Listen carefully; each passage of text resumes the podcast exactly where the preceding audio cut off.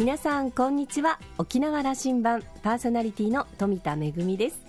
先日箱根に行ってきました。紅葉の始まりということでまあ賑わってはいたんですけれどもでもあのねあのお店の方などにお話を聞くと例年に比べるとかなりお客さんは少ないよということでした。あの噴火警戒レベルがねあの引き下げられたということもありますしそれから箱根ってとっても広いので実はあのお山に近いところ以外はとても安全だということなんですけれどもそれでもやっぱりあの観光客の皆さん行くのを躊躇しているというお話でしたね、えー、まあ、沖縄も観光立県なんですけれども楽しくかつ安全に旅行者の方に旅をしてもらうためにはやっぱり情報発信ってとても大切なんだなということを痛感しました。さて沖縄羅針盤今日も5時までお伝えいたします。どうぞ。お付き合いください。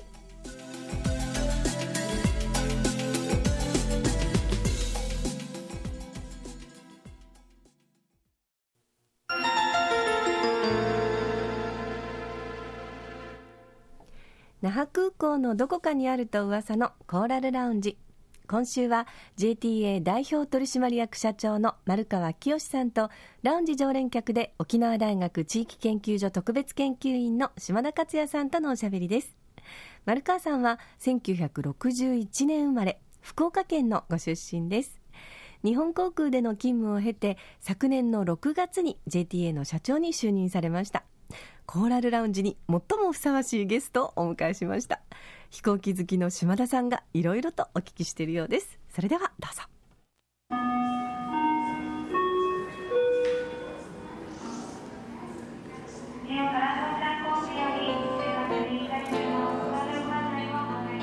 で丸川さんねあのこのコーラルラウンジの話ですけども、うん、1999年に那覇空港今のこのビルができる前に JTA はあの第2ターミナルっつってちっちゃいところにいた、ね、はい、あそこからこう、あの登場してたんですよね、はい、あの時代のことを記憶あります？あの鮮明に覚えて、JAL 時代だと思いますけど、あのあれこう真横から雨がこう吹きつけてくるようなあの 環境で長い距離をずいぶん歩いてあのバスターミナルのようなところに行って飛行機に乗った覚えがあります第1ターミナルと第2ターミナル、はい、一応ねこう屋根がついているんだけども、はい、あの滑走路のエプロンを見ながら歩いていくと、記憶あるんですね。でそこにその第2ターミナルに、えー、コーラルラウンジがあって、はい、でな、まあ、南西航空からのあのこうテイストを引き継いだラウンジがあって、これねアジアのあのムードがあったんですよ。どうしても JAL が作ったもんじゃないあのアジアのエアラインの雰囲気のコーラルラウンジラウンエアラウンジがあったんですけども、うん、そこの記憶そこは中に入ってないんで、うん、当時の中は私は知らないですね。僕あれの記憶もありましてね。あそうです中に行くとこうご利用いただいたありがとう。コーラが飲めたりそこから宮古に行ったり、えー、石垣に行ったりするという、うん、あの先ほどお伺いすると丸川さんその沖縄との関わりの中でこの今のこの空港第一ターミナルができできていくできる時に仕事で関われたんですってね。そうですね。あの、まあ、直接仕事で関わったのはそれがもう最初でしたね、うん、あのまあ最初はあのターミナルの計画を見たときにこんなでかいターミナルどうやって使うんだろうなって最初思ったんですが 今も完全にパンクしてますので。やっぱり丸川さんでさえそう思った、はい、1990年代の。先見の目がないといいますか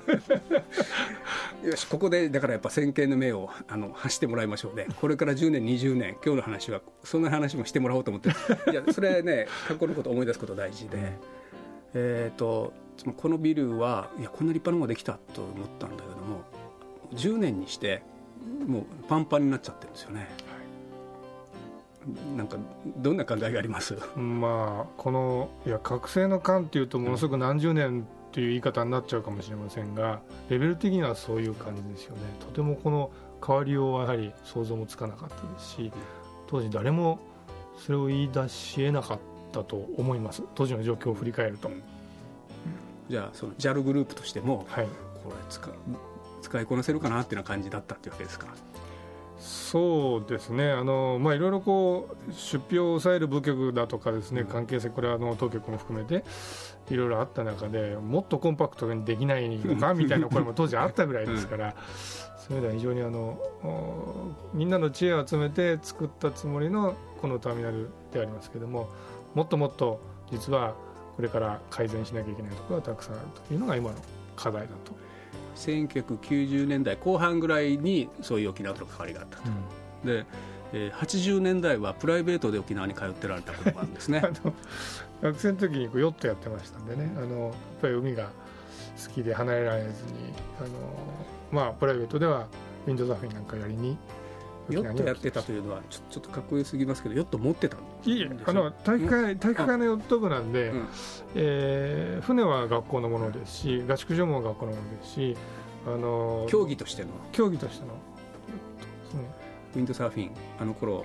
1980年代みんなやってましたよね。流行ってましたね。やってましたよね。最近あまり見ないですから寂しいですけれど。あの瀬長島とかね、はい、今はこういう形になってますけど、ね、はい、瀬長島はそのウィンドのメッカでしたからね、はい、そこにも来られた。えー、っと瀬長島では乗ってないんですけどあの整備の仲間が、まあ、今のちょうど JTA の整備工場がある、うん。はい、あの裏側がすぐエントリーできるところでしたので、あそこで乗ってましたね、うん、去年の4月に JTA に着任でいらっしゃいました。6月。6月、はい、あの1年半経たれて、えー、どうです？あの沖縄にとっては南西航空時代からのこの沖縄県民がとっても大事にしているあの会社なんですけどそこを預かられてどんな気持ちであの1年前を思い出してほしいんですけどね。あのまあ、非常にそういう意味ではプレッシャーはありましたですね。あの新規に立ち上げる仕事というよりは、えー、引き継ぐ仕事でもありますしおっしゃった通り、えー、いろんな価値観を受け入れられている会社ですから、うん、そこに自分がきちんと入っていけるかなっていうのは、まあ、あの正直言ってプレッシャーはございました JAL グループがあのの中でもやっぱ得意なというかこう特別な会社という位置づけがあるというふうに聞いてますけどね。あのー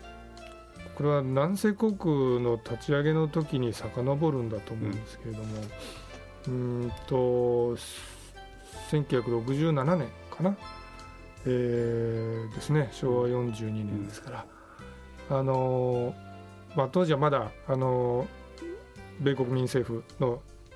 統治下で、うん、沖縄の航空をどうしようかというこう議論があった時に、まあ、あの一部事務的にはおそらくアメリカの航空会社に決まりかけてたんだと思うんですよ。ただやっぱりそこにあの地元の方が声を上げていただいて日の丸の飛行機飛ばそうよと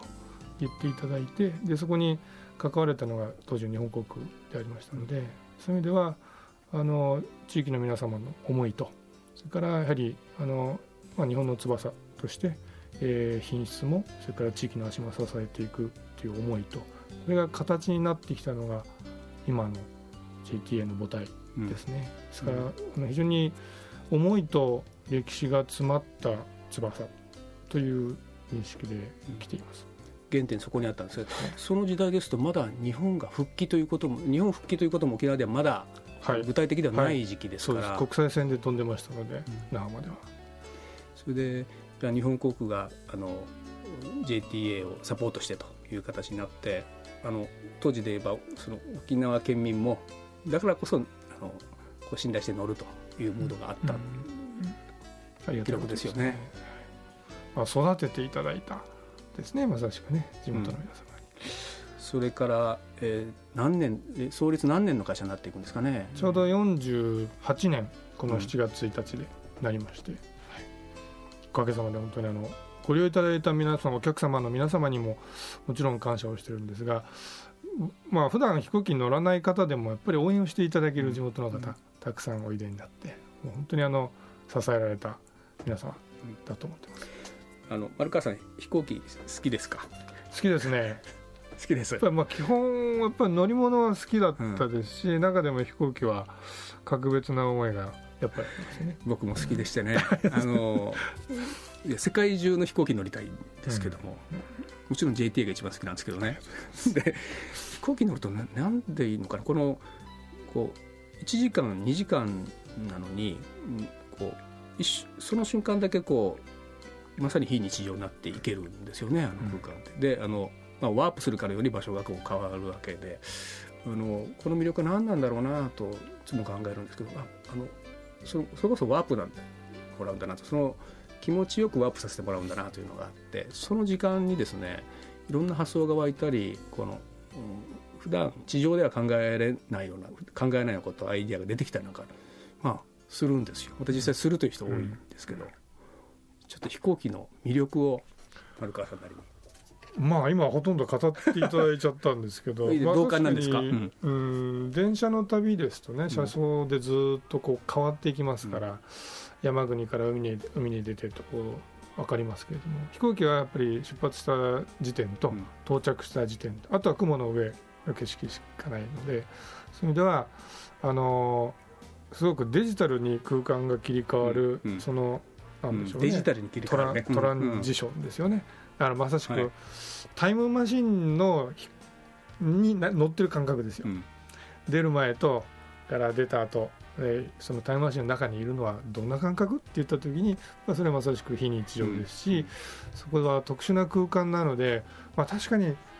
一人の一人当たりの面積としては狭いですよね、うん、窮屈なあの環境ではありますけどでもそこにいろんな可能性だとか空想ですとかあのおっしゃったそのアイデアですとかそんなものがたくさん詰まっていて逆にあの感じるアンテナもものすごくこう伸ばせる、うん、周りで起こっていることそのご家族が話していることとかいうことも耳に入ったりなんかして新鮮なやっぱり感動がある場所だと思ってます、うん、そこにだから人として関わる関わるね客室乗務員とかあるいはアナウンスするする運行乗務員ですとかここがあのうまくこうお邪魔をしなくてきちんとこう寄り添えるようにできていけるのが我々の寄り添うですかね、うん、あの目指すところですね。いやですかね移動するという、まあ、あの輸送業あの業態で言えばそういうことの意味になるんでしょうけども航空輸送しかしやっぱりあの人に一人一人の、まあ、大げさに言うと人生に時間をこうあの提供しているようなことまで僕は思うんですよ。まあ、飛行機でね感じることがいろいろ、まあ、54年も人生やってるとあの飛行機の思い出っていうのがたまっていくもんですからね。あの同世代でありますのであの同じように感じておりますが。最近あの LCC なんかね、うん、あの増えてまいりましたので移動手段として割り切って乗ってご利用いただいているお客様たくさんおられると思うんですね。だけど、まあ、おっしゃるようにその移動の間の時間を大切にされるお客様にとってはやはり我々のこう FSC のフルサービスキャリアの世界っていうのは今後も、えー、十分に支持をされ続けるだろうなというふうに思っています、うん、そのその特別な空間だと僕は思っているこの飛行機のこの移動時間のあの空間に JTA の場合は沖縄のテイストをこうスーッと忍ばせてるんですよね。はい。僕はそう思ってるんですけどね。まああのー、この手前にあるこのねコーラルウェイ、はい。はい、この機内紙もずっと好評ですしこれねあの会社としては維持していくの大変だと思いますよ。メディア。はい、あの沖縄の発信ですよねこれね。そうですね。これはあのまあ JAL グループ破綻をした時に、うん。えーまあ、廃止論ももちろん出たんですけれども、うん、絶対これを残そうとみんなでこれを伝えていこうとつないでいこうと。いう、うん、まあ社員の思いがやはり今にここに至ってるんで。で先ほどあのこれはご紹介いただいたかもしれませんが実は本土目線で作ってあります。要は県外の方の目線でこれを作ってます。地元の方が当たり前だと思う物事が実はこんなに価値があるんだっていうことを改めてここにまあ収録していますのでねそういう意味ではあの地元の方にもこう手に取っていただいてあこういうことだったんだみたいなことが改めて知っていただける内容になっているかと思いますしこれあの保存版として置いとくとですね、立派なあの沖縄辞典になります、うん、そんな思いでこれ出来上がってね、あのこれあの、はい。マニアというか収集家がいてずっと持ってる人いますよね、ありがたいですねあの航空会社たる JTA の一つの資産このメディア持ってるというのは資産だなと。これは2か月に1回でしたかね発行サイクルは、はい、あの機内でのサービスでいうとうんあの内縄口のアナウンスをあの少し入れられますね、はい、これも僕はね素晴らしい取り組みだと思うんだが あの大変だとは思いますよ。なかなか、はい、あのスタッフの皆さん頑張ってるの分かる客室乗務員もその半数近くは本土出身のものですのでもともとそういう素養がありません、うん、そういう意味ではあのおそらく地元の方からこう言っていただくと違和感のあるイントネーションがあったりだとかですね、うん、あそこ違うんじゃないの？っていうところは多分あると思うんですが、まあ、それ必死でやってるところをぜひ受け止めていただきたい、うん、必死でやってるたりその頑張ってるってことがよく伝わってね、ねはい、で僕も降りるときには必ず2フェーでビタンって言ってあの降りるようにしてるんですが。あの、まあ、先ほど本土出身者も多いと申し上げたんですが、やはり一人一人みんなに共通して言えるのはやはり沖縄が好きでこの魅力をどうお伝えしようかあるいはそのどう大切にしていこうかこんな思いを強くしている社員が多いですね、まあ、そういう集団であるっていうことがある意味私どもの財産ですし誇りでもあるなというふうに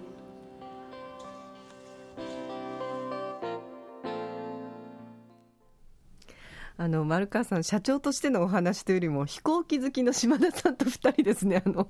こうなんか飛行機の魅力についてのあのお話がとても印象的でしたけれども、ね、私も今、目の前に、えー、JTA の機内紙、コーラルウェイがあります、えー、鹿島屋号が今ね、手元にあるんですけれどもね、あのとっても美しい写真と、そしてあの丸川社長もおっしゃってましたけれども、えー、私たち、うちなんちがあの目の前にありすぎて、なかなか気づかない沖縄の魅力をこう再発見させてくれるようなそんな機内紙ですよね。私はあの世界で一番大好きな機内紙です。いろんな飛行機に乗りますけれどもね、えー、JTA は、まあ、内縄の翼、えー、沖縄のこうなんて言うんでしょう。文化的なナショナルフラッグでもありますからね、えー、島田さんはお話を終えて、えー、日本復帰前の1967年に南西航空設立の際はその、えー、支援提携先はアメリカの航空会社という計画だったというお話は大変歴史を感じるお話でしたと、えー、丸川さんは JTA の新たな歴史のページをめくろうとしていると感じていますとのことでした。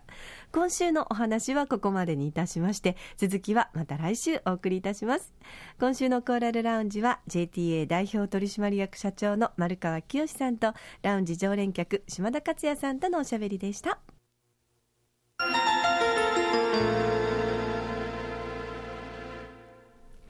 めぐみのあしゃぎだよりのコーナーです。今日は映画のご案内ですよ。沖縄市にありますシアタードーナツ。あの素敵な雰囲気の中でリラックスしながら、そしてドーナツを食べながら映画が見れる場所なんですけれども、えー、今月15日から始まっておりまして30日までまたまた面白い映画が始まっていますよ。ご紹介します。漫画で世界を変えようとした男、ラルフ・ステッドマンの上映があります。あの、ジョニー・デップがですね、漫画で世界を変えようとした男、ラルフの凶暴にして暴力的な世界観の根源に迫るということで、えー、現代をあなたなりに見つめるきっかけを与えてくれる作品ということです。たくさんの方にこの映画を見てほしいということで、お得なキャンペーンがありますよ。2つあるんですけれど、れども、一つは、えー、学生割引で通常1296円の、えー、料金をですね、学生証を提示した方は1080円と、えー、割引料金でご覧いただけます。それからもう一つはですね、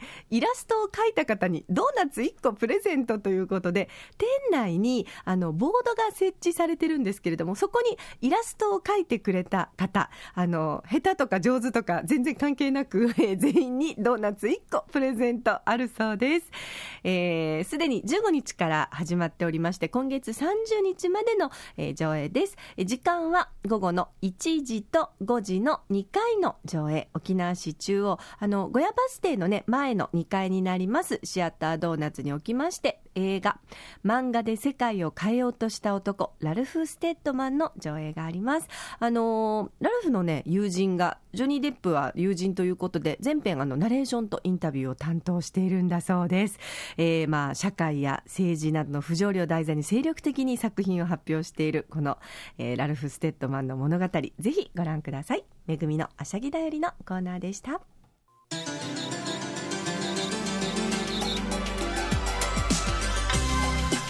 沖縄羅針盤のこれまでの放送はポッドキャストでいつでもお聞きいただけます。ラジオ沖縄もしくは沖縄羅針盤と検索してホームページからポッドキャストでお楽しみください。それから私富田やコーラルラウンジ常連客島田さんのブログやフェイスブックでも情報発信中です。沖縄羅針盤今週も最後までお付き合いいただきましてありがとうございました。そろそろお別れのお時間です。パーソナリティは富田恵でした。それではまた来週。